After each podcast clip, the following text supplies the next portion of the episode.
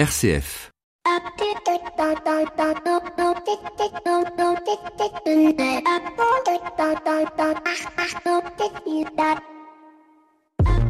Bonjour à toutes et à tous. Cette semaine, plusieurs faits d'actualité ont marqué mon esprit. La polémique sur Parent 1 et Parent 2, la montée de l'antisémitisme repris en boucle médiatique depuis quelques jours, au détriment d'ailleurs peut-être d'autres infos que celle de la croissance aussi des actes antichrétiens avec près de 1068 actes en février 2019 et pas moins de 5 églises vandalisées, dont une fut d'ailleurs taguée avec des excréments en forme de croix, posant ainsi la question du pourquoi les religions toutes confondues déchaînent-elles autant de haine. Mais c'est d'une troisième info dont je voudrais vous parler, à savoir le combat des moines et amis de l'abbaye de Sénanque qui, dans la quasi-indifférence des médias, tentent de sauver à la fois un patrimoine en péril et un lieu de vie qui, depuis près de 800 ans, accueille dans son présent, dans cet écrin, hors du temps, avec la lavande autour, une vie spirituelle et culturelle.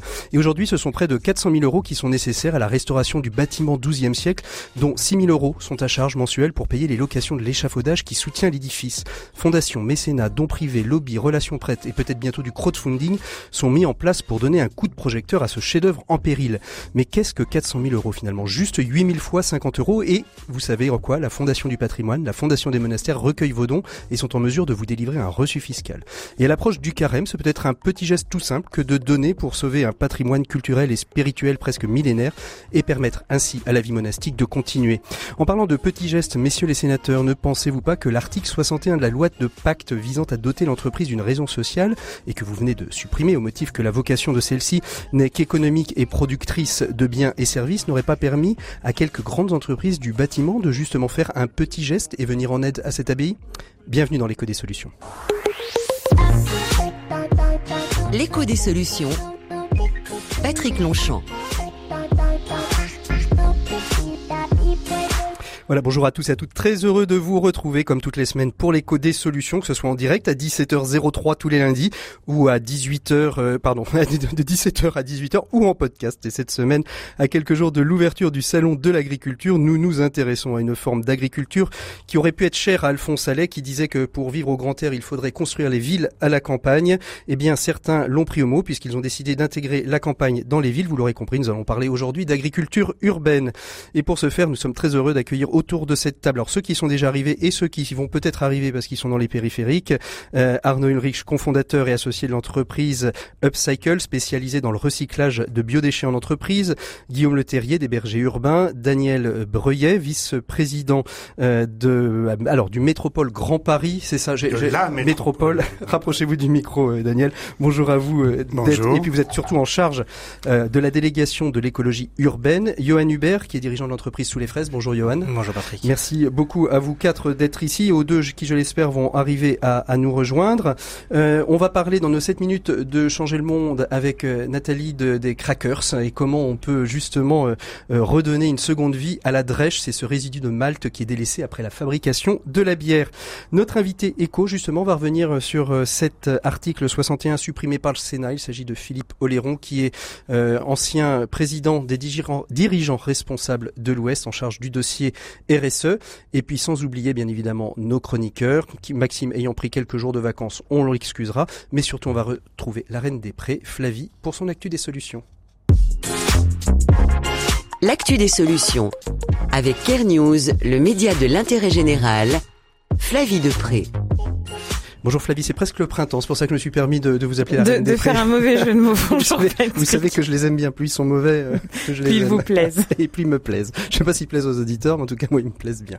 Alors Flavie, qu'est-ce que qu'est-ce que vous avez sorti de votre besace de Care News euh, à nous présenter euh, aujourd'hui dans votre actu des solutions? La Fondation Alors- Abbé Pierre, hein, pour Ouais, commencer. alors pas mal de choses euh, du positif, euh, du moins positif. Euh, la Fondation euh, Abbé Pierre a remis un prix qui s'appelle les Pics d'Or. C'est une remise de prix satirique qui récompense les pires dispositifs mis en place dans l'espace public pour déloger les personnes sans abri. Euh, des pics euh, comme les pics pour les pigeons euh, sur des bords de, de Porsche, de, enfin là où les gens pourraient se réfugier. En gros, on décide que non, on met des bacs de fleurs, tout ce que vous voulez. Et donc ils ont, euh, il y a près de 400, je crois, 350 dispositifs anti- anti-SDF qui ont été recensés et ils ont fait une petite remise des prix, un peu comme les Radio Awards. Et euh, six prix ont été euh, remis. Mais ce que je voulais souligner quand même, c'est la force des réseaux sociaux. C'est-à-dire qu'il y a eu un le pic du dispositif le plus agressif a été remis à BNP Paribas pour une agence qui sur les photos me semble être celle d'Opéra. C'est des petits pics qui sont mis sur des bords de en marbre qui longent euh, l'agence. Et en fait, tout de suite, euh, BNP a réagi. Il y a même eu un tweet de Bertrand Ciseaux qui est le DIRCOM euh, de BNP Paribas et ils ont envoyé des photos. Ça a été enlevé en quelques heures, voire quelques jours, parce que les gens non seulement étaient outrés, mais en plus souligné l'incohérence entre avoir un dispositif d'inclusion sociale assez engagé, revendiquer, mhm. et en même temps mettre des pics pour que les personnes, enfin pour éviter que les personnes se réfugient. Voilà. L'AFF euh, et sa cagnotte, c'est votre deuxième sujet. Oui, alors c'est pas la cagnotte de l'AFF, mais sur Care News, euh, comme vous le savez, on est participatif et il y a une asso qui s'appelle l'Association française des fundraisers et qui euh, décrit comment la cagnotte devient un, un moyen de mesurer la mobilisation citoyenne. C'est vraiment très très intéressant parce que ça recontextualise le politique et l'élan financier. Donc ça va de la cagnotte qui a été montée aux États-Unis pour soutenir la réunion de, de familles en situation illégale euh, il parle aussi de la cagnotte des, des, cheminots, le soutien aux cheminots grévistes. Ensuite, euh, il y a aussi la cagnotte des gilets jaunes avec la, la cagnotte qui devait être utilisée, faite par Lucci pour euh, venir en soutien, voilà, aux, aux, boxeurs des gendarmes, enfin avec des guillemets, c'est comme ça qu'on les appelle. Et donc, euh, ils analysent de façon euh, fort pertinente sur comment on utilise les fonds, comment une cagnotte est aussi un outil de pétition, parce que bien sûr, le fait de participer, c'est encore plus fort que de signer. Donc, je vous invite à lire ça si le, enfin, le fundraising et le crowdfunding vous intéresse, c'est vraiment euh, très intéressant. Alors deuxième nuit de la solidarité qui était organisée à Paris le 7 février, vous y étiez? Alors non, j'y étais pas, ah. mais euh, mais euh, mais vous avez de l'actu. Mais on a de l'actu. En fait, nous, on n'a pas pu y aller parce que voilà, c'est très malheureusement, c'est toujours des actualités qui sont très denses et même si les beaux jours reviennent, c'est pas un problème qui diminue. Et euh, donc la nuit des solidarités, c'est la deuxième édition. Il y a 600 personnes de plus recensées que l'année dernière, donc 3622 personnes sans abri. Et l'idée, c'est de leur poser des questions, de savoir quels sont leurs besoins et de de cartographier en quelque sorte les personnes qui qui sont en demande de place d'hébergement. Et alors sur l'augmentation, ce qui est intéressant, c'est que la mairie de Paris l'a expliqué de deux manières plutôt honnêtes. La première, c'est qu'ils ont dit en fait c'est plus nombreux parce que on a aussi augmenté les zones explorées. Donc bah, plus de territoires, plus de personnes. Mais euh, ça c'est la moins bonne nouvelle, c'est quand même que euh, il y a euh, les flux migratoires qui ont augmenté et par exemple dans le dixième l'hébergement des migrants a été divisé par deux. Non, pardon. Alors, l'hébergement de migrants a divisé par deux le nombre de personnes à la rue, mais euh, le flux migratoire est euh, toujours très important. Donc voilà, ça met en, il y a toute, en perspective. c'est bien fait. Il y a des hmm. données d'analyse, etc. Et il y aura une analyse plus poussée qui sortira au mois de mars. Alors Sanofi, troisième actu, le 14 février sort un livre blanc sur la vulnérabilité. Ah, vulnérabilité. Ça y est, c'est fait. Alors il est sorti parce que le 14 février c'était la, semaine dernière. Et avec de nombreux partenaires hein, comme la Croix-Rouge, etc. Bah, en fait, ce qui est très intéressant, c'est c'est que Sanofi Espoir est sur toutes les questions de précarité, d'accessibilité à la santé, ce qui est assez logique vu le cœur de métier. Mais là, vraiment, ils ont laissé la, la parole à euh, la Croix-Rouge, euh, ADSF, donc une association pour la santé des femmes, qui a un truc que j'adore qui s'appelle le Frotty Truck. bah, non, ne rigolez pas, vous savez que c'est un de mes sujets de prédilection, mais les femmes de la rue n'ont pas accès aux soins euh, gynécologiques, etc. Et eux le permettent. Donc il y avait Apprenti d'Auteuil, Emmaüs Défi et le SAMU social. Et en fait, ils ont fait un livre blanc disant que ce qui manque quand même, il y a plein de choses, mais qu'il n'y a pas d'approche globale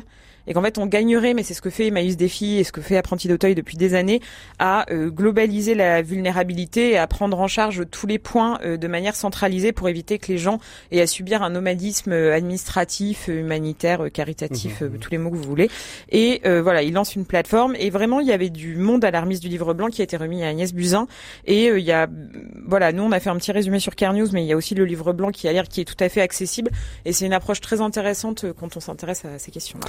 Votre dernière actualité, c'est BPI qui signe un partenariat de trois ans avec le ministère de la Transition écologique euh, pour l'accompagnement du secteur de l'économie sociale et solidaire. Oui, voilà, là c'était un petit update sur French Impact. C'est une avancée assez concrète. Euh, donc euh, BPI France a signé, c'est un communiqué de presse qui vient de Christophe Thier, qui est au commissaire à l'économie sociale et solidaire et à l'innovation sociale ils ont signé un partenariat qui vise à renforcer la coordination euh, dans les projets euh, d'entreprise à impact et aussi à financer euh, de manière assez forte le secteur de, de l'ESS. Donc il y a soutenir le développement de l'innovation sociale. Il y a un fonds FISO 2 qui, qui est lancé. réaffirmer la mobilisation de l'offre de financement de BPI France aussi pour les entreprises à impact, qui un Mhm. jour seront des entreprises comme les autres, mais bon, voilà, on est toujours mis dans une petite case. Et euh, bon, soutenir le développement des fonds à impact qui sont pas si nombreux que ça et pour voilà pour- et qui manquent parfois de fonds. Enfin, c'est pas des degrés de, de Mhm. levée qui sont extrêmement forts. Et enfin, euh, encourager euh, l'entrepreneuriat pour tous. Donc ça, c'est une annonce qui a été faite il y a pas longtemps et et ça fait ça faisait longtemps qu'on avait payé une petite avancée de, de French Impact. Merci beaucoup Flavie. Avec on se plaisir. retrouve la semaine prochaine avec tous nos confrères journalistes de Solutions depuis le salon d'agriculture. Oui, une On- petite une voilà. petite colonie de vacances au vert. petite- on va se mettre, on va se mettre au vert au salon de l'agriculture pour justement parler, bah, justement, du secteur et des solutions. Et on va nous aussi en parler dans notre dossier euh, d'ici quelques instants. Mais tout de suite, on retrouve notre invité éco. L'invité éco, Patrick Longchamp. Voilà, il est temps de retrouver notre invité économique de cette semaine. Vous n'êtes pas sans savoir que la semaine dernière, nos sénateurs ont retiré de la loi Pacte la notion d'entreprise à mission. C'est l'article 61 euh, de ce projet de loi Pacte. Et quelque part, c'en était peut-être un petit peu le cœur. Et c'est pour ça que j'ai souhaité recevoir aujourd'hui euh, Philippe Oléron, qui est ancien euh, président du club de l'association euh, des dirigeants responsables de l'Ouest, des héros. Philippe Oléron, bonjour. Oui, bonjour. Merci beaucoup d'être avec nous ce soir pour nous parler de cet article 61. Une surprise pour hein, une association comme vous qui regroupez des dirigeants qui ont pris à cœur d'avoir une responsabilité sociale et environnementale au cœur de vos entreprises? Alors oui, effectivement, et je voudrais rappeler euh, que DRO, c'est aujourd'hui euh, 103 euh, entreprises, mais 103 dirigeants engagés euh, dans la RSE et, un engagement fort puisque c'est intégré dans nos réflexions stratégiques et dans les développements stratégiques de l'entreprise, la RSE au quotidien. Alors aujourd'hui, euh, nous sommes 103 à, Nantes, euh, enfin sur l'agglomération nantaise, on représente plus de 40 000 salariés et nous, nous travaillons euh, sur la RSE depuis dix ans. Alors aujourd'hui, euh, de voir euh, le Sénat retirer cet article 61, ça a été, je ne sais pas quel mot employer, une stupéfaction, une déception, et puis en même temps un peu de colère, parce que nous, on y croit. Vous y croyez, vous y croyez vraiment à tel point que euh, vous avez fait euh, publier euh, dernièrement un communiqué de presse. On sait bien les communiqués de presse à la fois nous avertir nous journalistes, mais aussi faire un petit peu pression sur les députés. La balle est dans leur camp finalement. Vous pensez que les députés aujourd'hui vont revenir en arrière ou ils vont plutôt suivre le Sénat? Alors, les, députés, euh, effectivement, ont, le, le dossier entre leurs mains désormais, et on espère de tout cœur qu'ils vont euh, reprendre la main sur ce sujet et réinscrire euh, dans la loi cet article 61, parce que tout d'abord, moi, je, je voudrais euh, démentir peut-être certains propos qui, qui sont tenus et rappeler, euh, par exemple, en 2016, en collaboration avec la Banque de France et d'autres réseaux, nous avons pu démontrer au travers d'un échantillon de plus de 4500 entreprises que les entreprises engagées dans la RSE avaient un niveau de performance qui était en moyenne 17% plus élevé que les autres. Mhm. Alors, voilà. Alors, euh, l'un des propos qui a été retenu euh, par, par les médias, ça a été de dire euh, finalement euh, l'entreprise n'a que pour mission que de créer euh, du capital et finalement euh, qu'elle laisse euh, un peu faire ceux qui euh, savent faire, c'est-à-dire les associations, sur la dimension un peu philanthropique. Euh, vous avez vous marquez que les, les entreprises qui sont engagées dans la RSE justement ont une performance plus plus importante. Euh, quel est quel est le bon le bon équilibre à trouver? Alors, les, les- les entreprises engagées euh, dans, la RSE intègrent, euh, on a l'habitude de dire, euh, l'ensemble des parties prenantes. C'est-à-dire que nous avons le, souci de la globalité des questions sociales, mais aussi environnementales et bien sûr économiques. C'est l'intégration de l'ensemble qui nous rend forts, puisque euh, elle nous met en cohérence cette démarche avec euh, tout notre écosystème. Et, et c'est la force de, de nos entreprises aujourd'hui, dans un environnement qui évolue, dans un monde en transition, et on s'accorde tous aujourd'hui à, à reconnaître euh, l'urgence climatique, l'urgence des différentes transitions énergétiques. Mais cet article donc euh, 61, euh, où, où est-ce qu'il menait davantage? Parce que à partir du moment où il y a une loi sur la responsabilité sociale et environnementale des entreprises, qu'elle est appliquée dans un d'entreprises et, et qu'elle est promue par des associations comme les vôtres, qu'est-ce, quel était le petit plus de, de, de cet article par rapport à, à l'existant? Alors, le, le, le plus de cet article, puisqu'il intègre effectivement des engagements euh, sociaux et environnementaux, je, je dirais assez classiques, le plus en ouvrant cette possibilité d'inscrire dans l'objet social de l'entreprise euh, une mission l'entreprise euh, nous ouvre, j'allais dire, un espace de liberté supplémentaire. C'est la possibilité effectivement offerte à l'entreprise d'inscrire une mission dans son objet social en sus de, l'intérêt économique et du, du, de la rentabilité économique, mais c'est surtout aussi reconnaître que nous sommes euh, aujourd'hui au pied du mur sur un certain nombre de questions sociales, sociétales et environnementales, et que l'entreprise euh, aujourd'hui a son rôle à jouer, a, sa place à prendre, et cette reconnaissance au travers de la loi nous amène à un statut qui augmente cette capacité à être en cohérence avec l'écosystème et donc à assurer toutes les performances. Alors, certains mettraient en avant qu'il y, y, a aussi un risque de voir disparaître le tissu associatif au profit, je veux dire, de la mission que dont va se doter euh, l'entreprise et finalement d'avoir peut-être un conflit d'intérêts entre euh, la dimension euh, caritative-business et, et, donc peut-être de biaiser le but même du monde associatif? Alors non, moi j'y crois pas du tout. Euh, je, pense qu'au contraire, c'est augmenter la complémentarité. Euh, nous sommes complémentaires déjà aujourd'hui et ne pas reconnaître que l'entreprise est aussi un lieu de lien social, je pense qu'on se prive de quelque chose. La loi, en introduisant cette possibilité de l'entreprise à mission, reconnaît le rôle de l'entreprise dans sa dimension sociale et sociétale, créatrice de liens et, de relations entre les gens. Philippe Léron, donc vous êtes euh, ancien président de DRO, dirigeant responsable de l'Ouest, mais vous êtes aussi euh, dirigeant d'une société informatique, Sigma. Si demain l'article 61 est validé, qu'est-ce que ça va changer pour vous? Qu'est-ce que vous allez mettre en place euh, chez Sigma? Est-ce que vous y avez déjà réfléchi? Alors oui, on y a déjà réfléchi. C'est une démarche et, là encore, c'est une démarche qui se construit sur le long terme. Euh, cette performance, elle est, euh, elle s'accompagne d'un cheminement qui est en place. On a commencé par le social, par l'environnemental, le sociétal, et aujourd'hui cette démarche elle est totalement intégrée euh, dans, l'entreprise. Euh, on est dans un schéma collaboratif, euh, agile, qui est le monde du numérique et du digital. Mais je voudrais encore aller plus loin, et je, je pense qu'il y a une vraie attente de la part des, des salariés, euh, mais comme de nos clients, de nous inscrire durablement dans une économie plus responsable. Mmh, mmh. on l'a vu, hein, il y a des, des, des beaux, des belles entreprises françaises, euh, des grands fleurons même de l'agroalimentaire comme Danone, mais aussi euh, euh, la Camif, qui ont qui, qui vont dans, dans ce domaine-là. Danone s'est doté d'une vocation à améliorer l'alimentation et l'alimentaire et, et, lutter contre la faim et la malnutrition.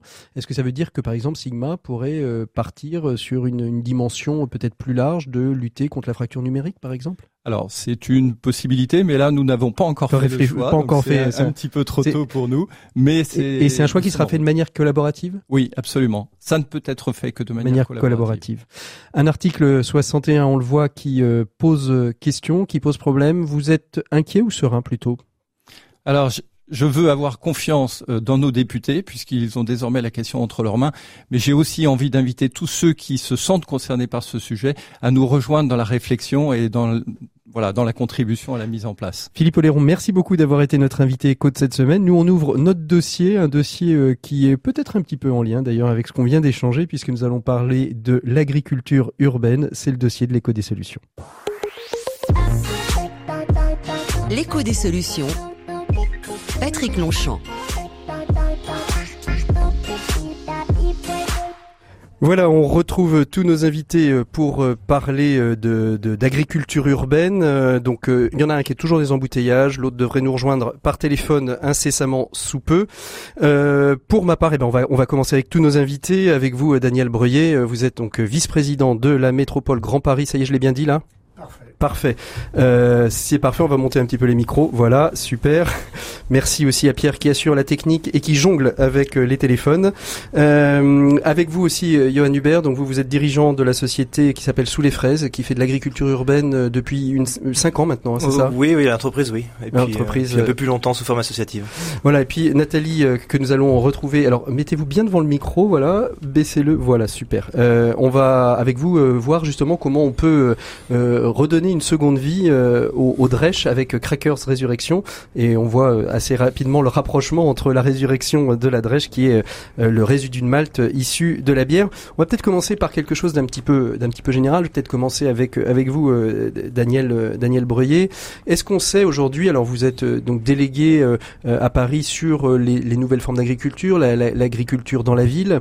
Est-ce qu'on sait aujourd'hui quel est un petit peu le poids économique de l'agriculture urbaine euh, sur une métropole comme Paris le, poids économique euh, reste faible, même s'il y a un certain nombre de, filières euh, qui commencent à se développer. Et si les, les 4-5 années qui viennent de, de s'écouler ont vu le développement et la consolidation d'un certain nombre d'entreprises qui ont par ailleurs, mais ça je laisserai les professionnels en parler, les mêmes difficultés que l'ensemble des, des, des, producteurs euh, agricoles aujourd'hui dans, dans, notre pays, notamment pour être capable de trouver un modèle économique qui, qui tienne.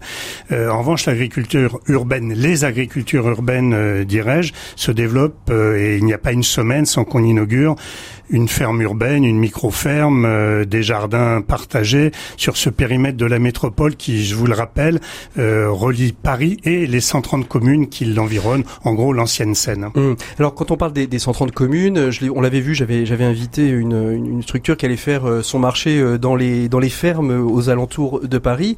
Il y a aussi une surface agricole non non négligeable dans la métropole parisienne. Il reste 2000 hectares 2000 hectares de, de terres agricoles dans le périmètre de la métropole du, du Grand Paris, c'est 1200 moins, 1200 hectares de moins qu'il y a 20 ans. Mhm. Euh, c'est dire à quel point la consommation et l'intensification du bâti s'est faite au détriment des terres agricoles et en partie d'ailleurs d'autres euh, pleines terres euh, existantes. Euh, nous voulons à tout prix euh, arrêter cette érosion des, des terres agricoles, les préserver, peut-être même les sanctuariser. Ce sera à l'occasion d'un règlement qu'on appelle le SCOT, le schéma de cohérence euh, territoriale. Et nous affichons dans un plan climat, parce qu'il y a aussi un enjeu climatique, lié hein. climatiques, mm, mm, mm. Euh, nous affichons l'ambition de regagner ces 1200 hectares perdus et même d'aller au-delà d'ici 2050 vers 2000 euh, ou 3000 hectares supplémentaires. Alors nous rejoint au téléphone Arnaud Ulrich. Bonjour Arnaud. Bonjour. Merci euh, beaucoup euh, de nous avoir rejoints. Euh, je sais que les, les, communications peuvent être compliquées des fois dans Paris. La, la, première question que j'avais posée, vous êtes à la fois donc dirigeant de la société Upcycle, hein, qui fait du, du, du, qui recycle les, les, les déchets bio-organiques de nos entreprises, comme le mar de café et, et bien d'autres. On, on, reverra ça un petit peu, mais vous avez, vous êtes aussi membre et vous avez été administrateur de, de l'association française de l'agriculture urbaine professionnelle. Est-ce que l'agriculture urbaine est un secteur qui est en train de réellement se structurer ou qui reste encore vraiment à structurer parce que on le voit bien d'ailleurs hein, dans le bio aujourd'hui euh, et on en reparlera peut-être tout à l'heure euh, savoir si le, votre produit est un vrai bio un bio labellisé un, enfin j'ai envie de dire presque en faisant un mauvais jeu de mots un biodégradable ou pas euh, est-ce que aujourd'hui le secteur de, de, de l'agriculture urbaine est en train de se structurer ou est-ce qu'il a encore besoin il est structuré? Alors qu'on peut voir c'est que il y a énormément d'initiatives euh, un petit peu partout en France et, pas uniquement d'ailleurs autour de l'agriculture urbaine. Euh, un des enjeux d'une structure comme la, la FAB, c'est justement de, permettre euh, aux différents acteurs de, se structurer, de parler d'une même voix sur des sujets très importants qui, qui, qui, permettent en fait à l'agriculture urbaine de prendre son essor. Donc on va dire que ce secteur est en train de se structurer. Il est encore sans doute aux prémices de ce qu'il peut de ce qu'il peut vraiment faire. Comment est-ce que demain on pourra vraiment valoriser tous les services que l'agriculture urbaine peut rendre à la ville. Il ne s'agit pas uniquement de produire en ville, mais de bien d'autres choses par ailleurs. Et, euh, et là-dessus, on voit des initiatives très très intéressantes qui naissent un peu partout et c'est très encourageant. Alors justement sur cette agriculture urbaine, on parle de, de, de projets. Est-ce qu'aujourd'hui, euh, on a l'impression que l'agriculture urbaine ne s'intéresse qu'aux grosses métropoles, aux grosses villes? Est-ce que c'est un secteur qui peut aussi intéresser des, des, des, métropoles de taille moyenne, voire de petites villes? Est-ce que c'est duplicable sur des, tailles euh, de villes intermédiaires? L'agriculture urbaine, pour fonctionner, elle doit rendre des services à la ville euh, qui sont euh, qui sont divers et variés et qui sont toujours à inventer euh, collecte de biodéchets, production alimentaire, emploi de personnes euh, en difficulté ou éloignées de l'emploi, etc., etc. Euh, reconnexion vivant.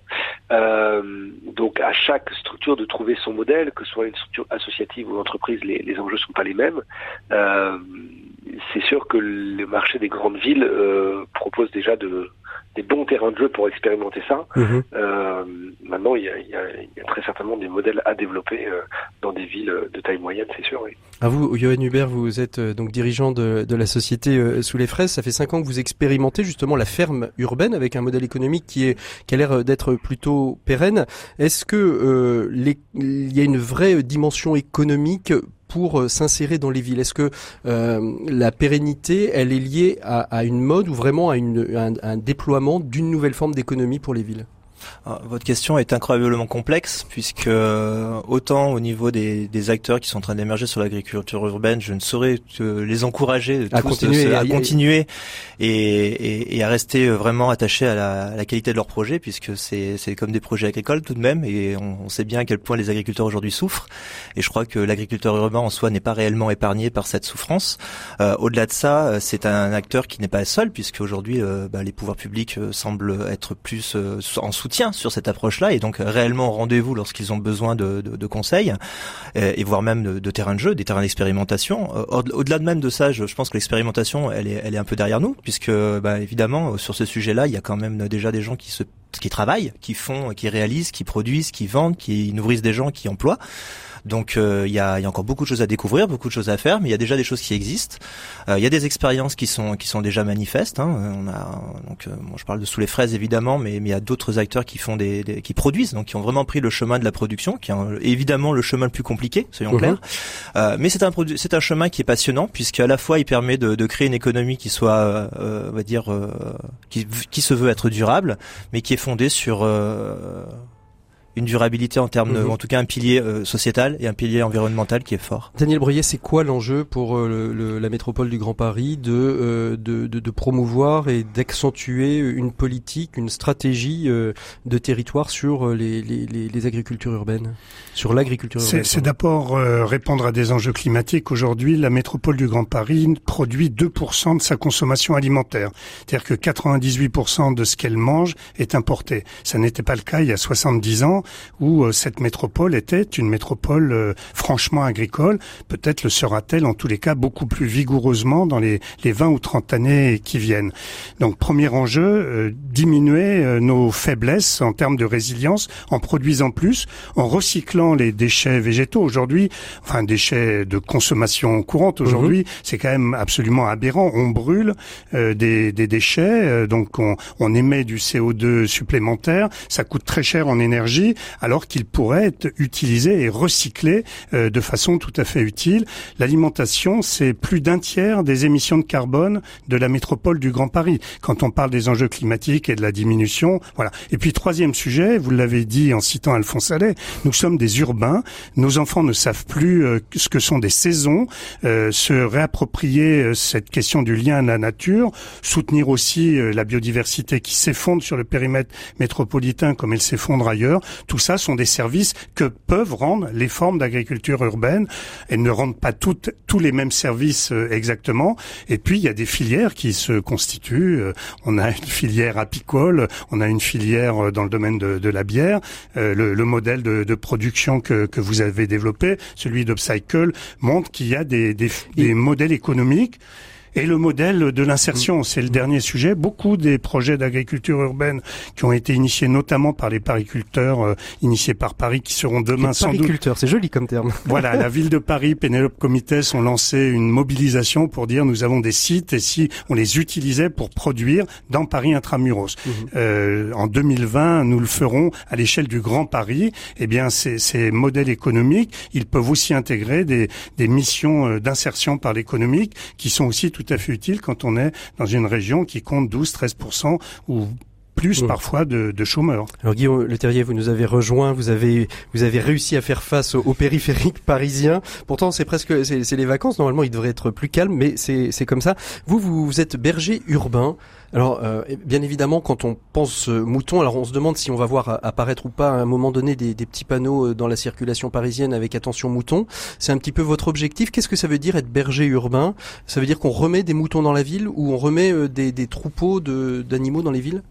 Bah oui, parce qu'il y a pas mal de loups en ville, donc c'était bien de mettre un peu de moutons. Euh, c'est pas mal. Non, mais euh, du coup, euh, oui, en gros, nous l'idée c'était de dire comment est-ce qu'on peut arriver à implanter de l'animal d'élevage en ville. En fait, l'agriculture urbaine, elle nourrit il y a 5 ans 30% de la planète, euh, principalement dans l'hémisphère sud. Donc on est mhm. en train de réinventer le fil à couper le beurre en fait. Et euh, du coup, elle a disparu chez nous dans nos sociétés euh, occidentales civilisées à partir du moment où on invente le frigo. Et nous, l'idée, c'est on n'a plus besoin d'avoir la matière première à côté. Donc. Voilà, on n'a pas trop besoin de lait sur place. donc, du coup, ça permet de, de, de, défaire un petit peu et d'opposer le monde rural au monde urbain. Quoi, en fait. Ça, ça, veut dire quoi? Donc, vous avez une, une ferme qui est en plein milieu de Paris avec euh, des moutons. Vous avez des moutons dans différents espaces verts qui. Euh, Alors nous, oui, l'idée c'est de comment est-ce qu'on peut justement euh, rapprocher les modes de production des consommateurs pour éviter les dérives et savoir qu'est-ce qu'on mange plus sur le mhm. côté éducatif. Et puis en deuxième lieu, l'idée c'était aussi de voir comment finalement on pouvait rendre des espaces et des parcs et jardins un peu moins onérés que ce qui coûte aujourd'hui, en se disant que bah, les collectivités territoriales n'auraient pas toujours les moyens de pouvoir les tenir et les mettre en place comme aujourd'hui, en gardant les usages qu'elles ont aujourd'hui de loisirs licites et parfois illicites. Mais pour permettre un petit peu d'avoir toujours la place pour respirer à l'intérieur parce que c'est important et de maintenir une ville verte pour demain parce que finalement la ville qui serait le plus en capacité d'attraction ça serait certainement celle qui aura su préserver ses espaces verts. Euh, et, du coup bah, des animaux ça lutte contre la résidentialisation ça permet d'imaginer la ville autrement et au moment d'expliquer comment est-ce qu'on produit sur des zones qui sont la plupart du temps en ville Natura 2000 ou PNR, ce qu'on n'a plus à l'intérieur de la campagne aujourd'hui. Mhm. Donc on a des espaces qui sont vraiment préservés et qui permettent de d'éduquer à comment on produit. Johan, vous voulez réagir? Oui, je voulais juste souligner euh, le, le, travail de berger urbain puisque donc je sais qu'ils viennent, euh, les moutons de berger viennent paître autour d'une ferme qu'on a au Aubervilliers. Et, euh, et c'est toujours une merveille lorsque vous arrivez sur votre ferme à Aubervilliers, donc vous êtes dans un parc d'activités et là d'un coup vous êtes à la campagne, c'est-à-dire que vous avez des plantes qui poussent, vous avez un potager, vous avez des poissons qui sont cultivés et vous avez des, moutons en train de paître. Et ça c'est juste formidable. C'est un moment d'émerveillement c'est un moment de bonheur c'est un moment de joie intense. Et que bah, je te remercie de le partager avec nous de temps en temps lorsque je vois tes moutons. et, d'ailleurs quand j'ai eu votre collaboratrice au téléphone euh, pour le, premier contact elle m'a dit bah, attendez je vous rappelle parce que je suis en passage difficile je suis en train de traverser une route avec mes moutons et ça veut dire que vous, à un moment donné dans la circulation euh, les, véhicules voient passer un, troupeau de moutons qui traverse oui oui ça marche comme un groupe d'enfants en fait. C'est assez simple. Avec des gilets jaunes voilà. l'avantage c'est qu'on peut les manger à la fin. Oui. Euh, du coup, le génisme va loin. Euh, mais non, mais du coup, euh, non, l'idée c'est un petit peu, oui, voilà. En gros, nous on arrive à faire traverser, à être sur les trottoirs qui sont suffisamment larges. Et en fait, le mouton, lui, à partir du moment où on lui donne de la nourriture à manger, il va suivre les pâtures d'un espace à un autre. Ça permet aussi d'envisager et de voir la ville comme une ressource en fait d'un seul coup, et on voit la ville en vert et d'avoir comme ça des successions qui se mettent en place et d'accrocher. Donc c'est souvent les soies vertes mmh. et bleues mais on a la possibilité de traverser au passage clouté à côté. Daniel Bruyet. Je voulais souligner, les bergers urbains sont aussi des fabricants de sourires. Ils font tout ce qu'ils disent sur l'élevage, mais quand vous suivez une transhumance, je, je l'ai fait pour le lancement des rencontres agricoles du Grand Paris, vous apercevez que les automobilistes qui à Paris sont quand même des excités permanents, qui klaxonnent dès qu'il y a un, un, feu rouge ou un embouteillage, lorsqu'ils voient passer des moutons, ils s'arrêtent, ils prennent un selfie, ils font un sourire, les gens sortent sur leur pas de porte.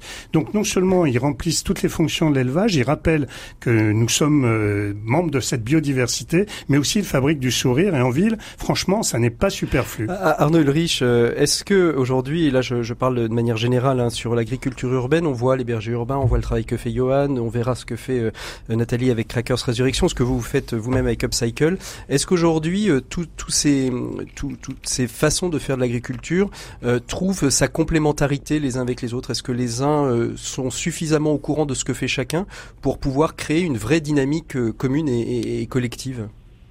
Bah, ce qu'on peut vivre nous au, sein de la, la FOP, donc l'Association française d'agriculture urbaine professionnelle, c'est vraiment justement cet élan et ce dynamisme et cette mise en commun de, de pas mal de choses.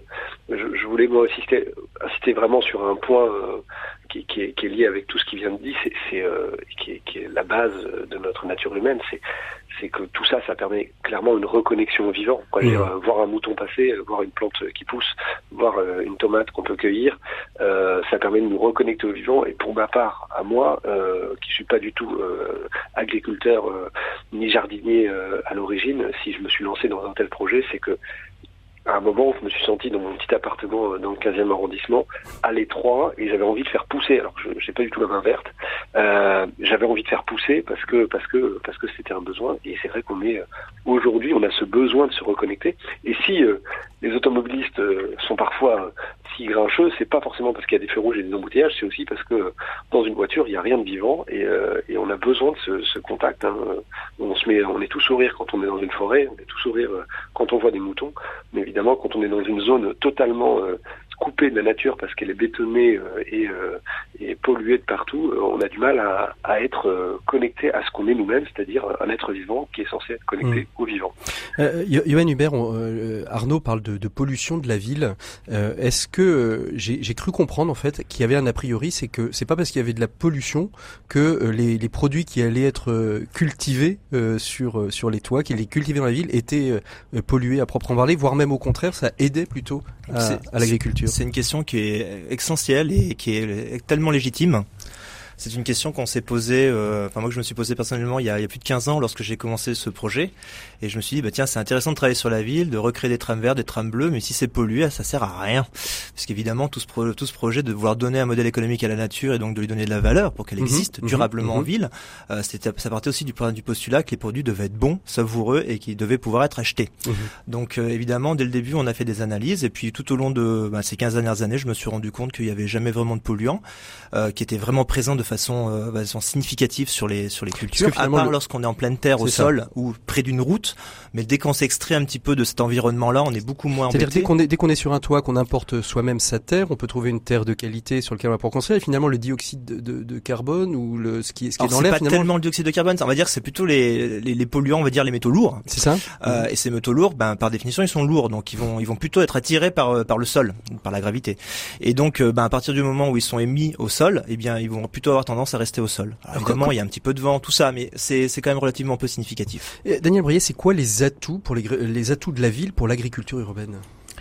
Euh, paradoxalement, euh, c'est un territoire sur lequel on a abandonné les pesticides et les intrants chimiques euh, avant, Bien avant, la, campagne, bah ce qui fait que on a du coup moins ce sujet-là. Les inconvénients sont ceux des, de la pleine terre, qui est une terre qui a été euh, utilisée, travaillée, retravaillée, polluée et repolluée. Ça ne signifie pas d'ailleurs qu'on ne puisse pas lui rendre des, usages. La ferme du Bonheur à Nanterre, ça fait 20 ans qu'ils sont sur un délaissé autoroutier et euh, les, les, mesures euh, de pollution du sol s'améliorent d'année en année.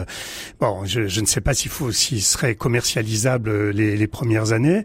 en toiture, ben, on est sur un modèle économique, surtout l'avant l'avantage majeur, c'est que vous avez une clientèle immense qui demande à être servie en circuit court, à savoir comment sont produits. Vous savez, les crises alimentaires, moi j'étais maire au moment de la crise de la vache folle, c'est la première fois réellement que je me suis posé la question, mais est-ce que je suis certain de ce que je mets dans, la l'assiette des, des, enfants, de, la, cantine, de la cantine? Mmh. et, et, depuis aujourd'hui, il y a une exigence des, des citoyens de, de savoir, parfois d'ailleurs avec un peu d'illusion, circuit court, ça signifie pas nécessairement que c'est meilleur en termes de qualité, mais enfin en tous les cas, ça signifie qu'on peut nouer un nouveau rapport entre le cultivateur, l'agriculteur, le paysan et euh, le consommateur. Et ça, c'est très important. Vous, parliez d'un des enjeux pour la ville qui était euh, la, la, dimension climatique. Est-ce que les bergers urbains font un travail, je l'ai vu dans d'autres villes, d'éco-pâturage, c'est-à-dire d'utiliser le mouton comme un lieu de, de tonte qui remplacerait les moteurs mécaniques euh, favorisant une tonte naturelle?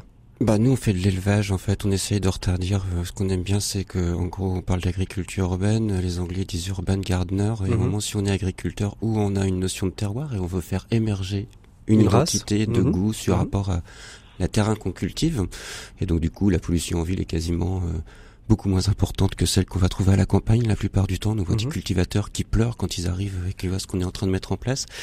Et du coup, l'éco-pâturage, nous, ça nous pose un souci parce que si on pâture aussi bien, euh, ben, il n'y a pas besoin de rajouter écologique, c'est fait de manière écologique. Mhm. Et pareil avec l'éco-pastoralisme. Et donc, du coup, ça donne des notions euh, de pléonasme qui font un plus par plus, qui fait pas forcément intéressant.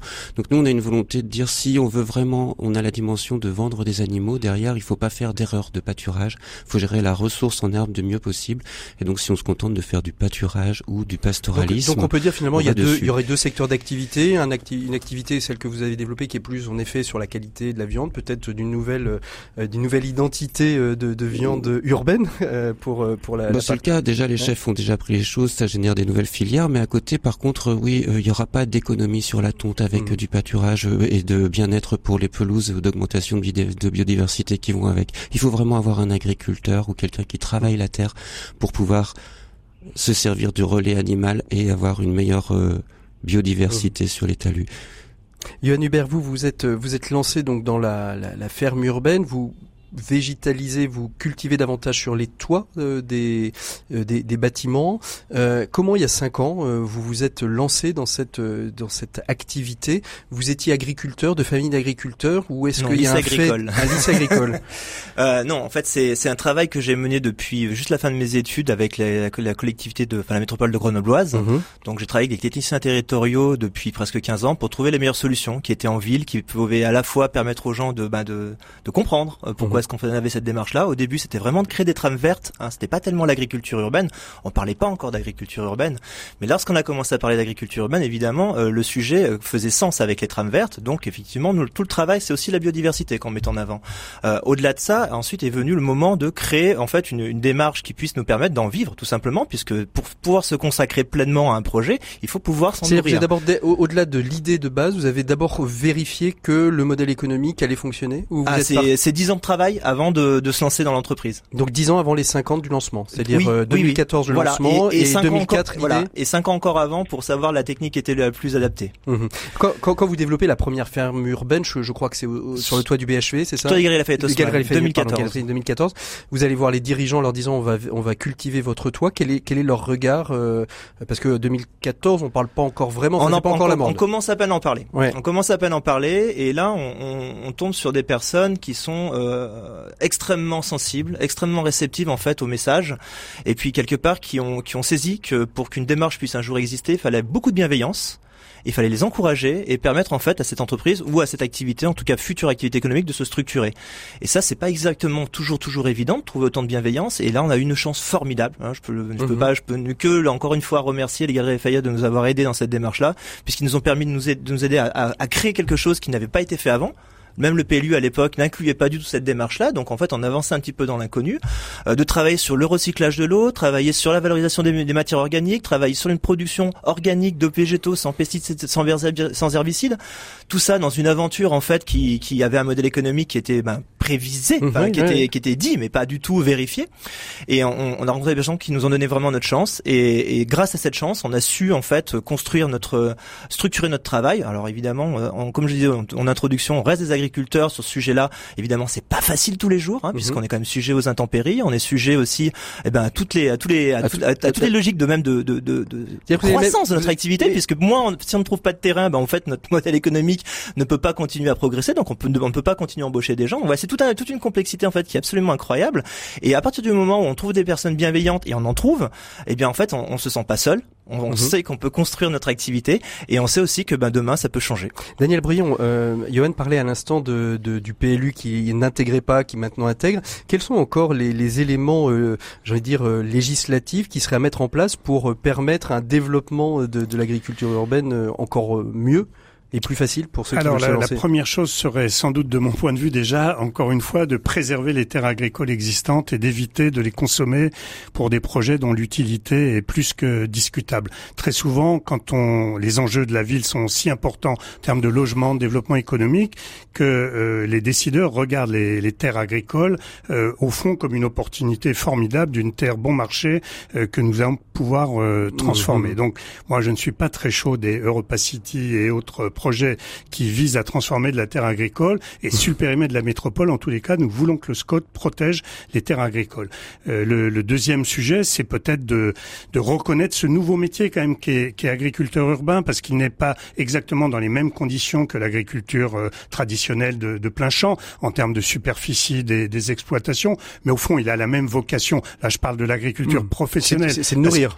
Voilà, c'est d'abord de nourrir, c'est de nourrir avec une exigence sur la qualité des, des produits. Il va y avoir le, le 27 février, vous serez au salon de l'agriculture.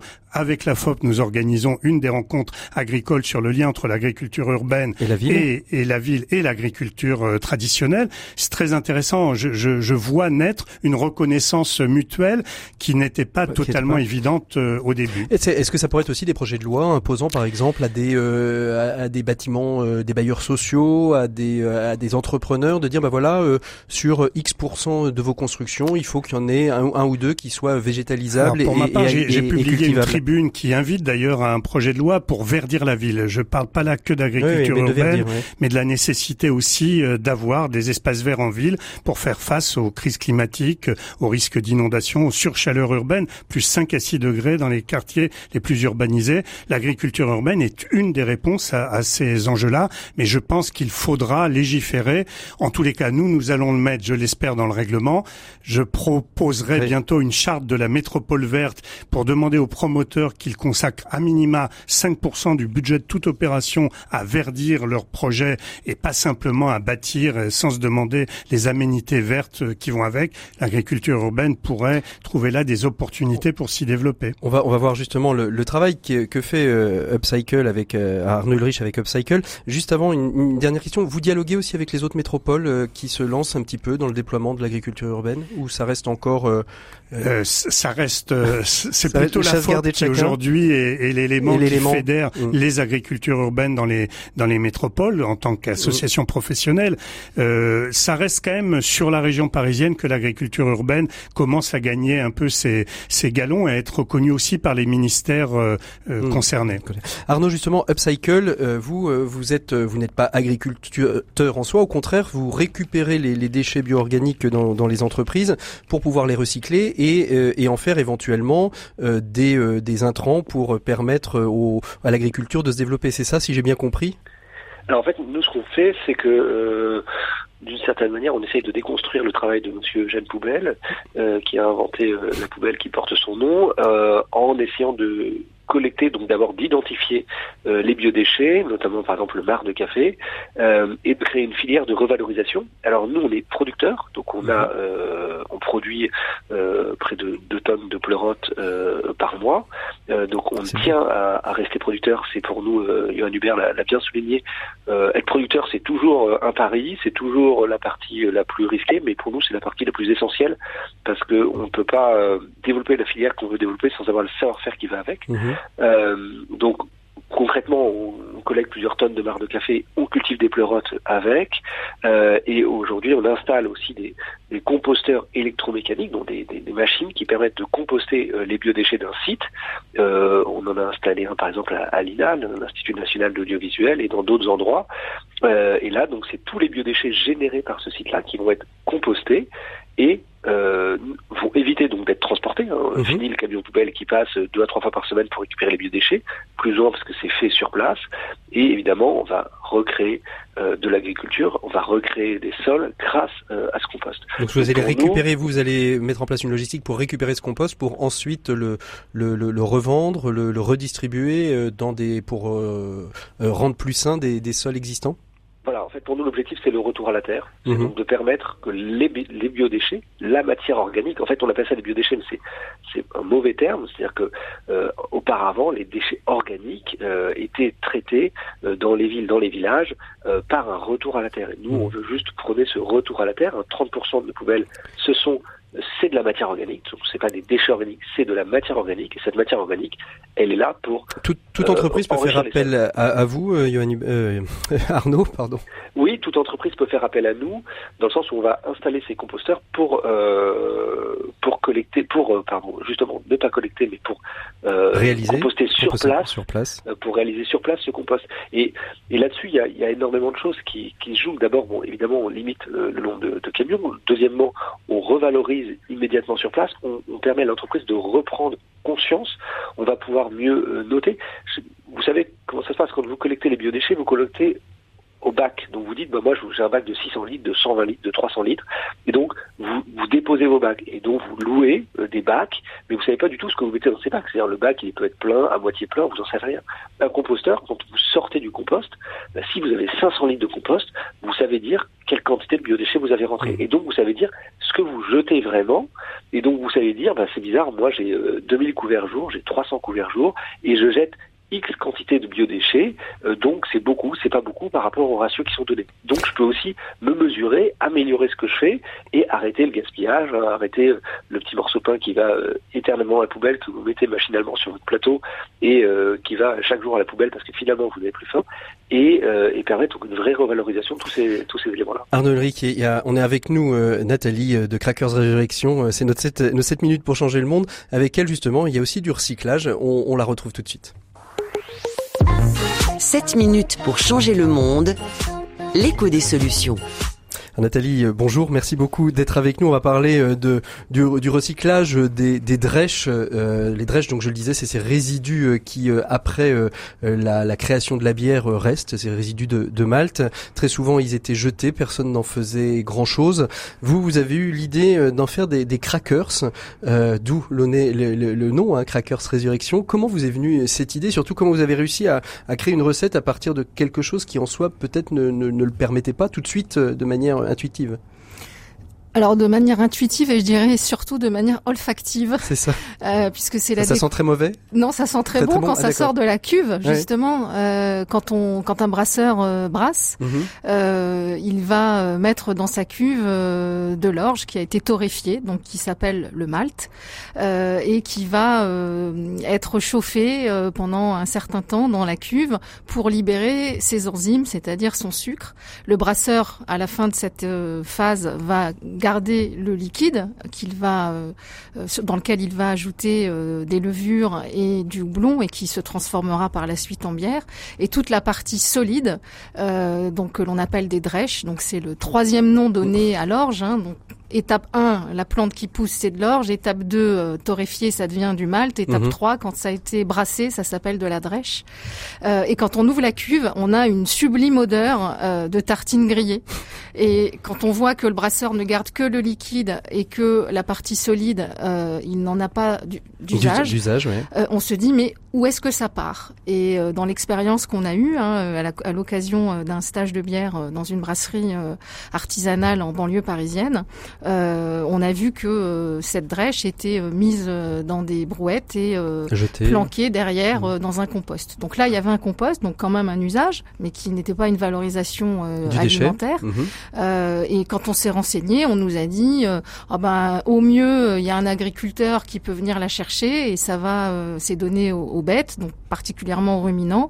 Et sinon, ça part en méthanisation et là, pour le coup, ça peut faire 200, 300, 400 kilomètres mmh. avant de trouver l'usine de méthanisation. Le brasseur va devoir payer. En général, c'est 200 à 250 euros la tonne collectée.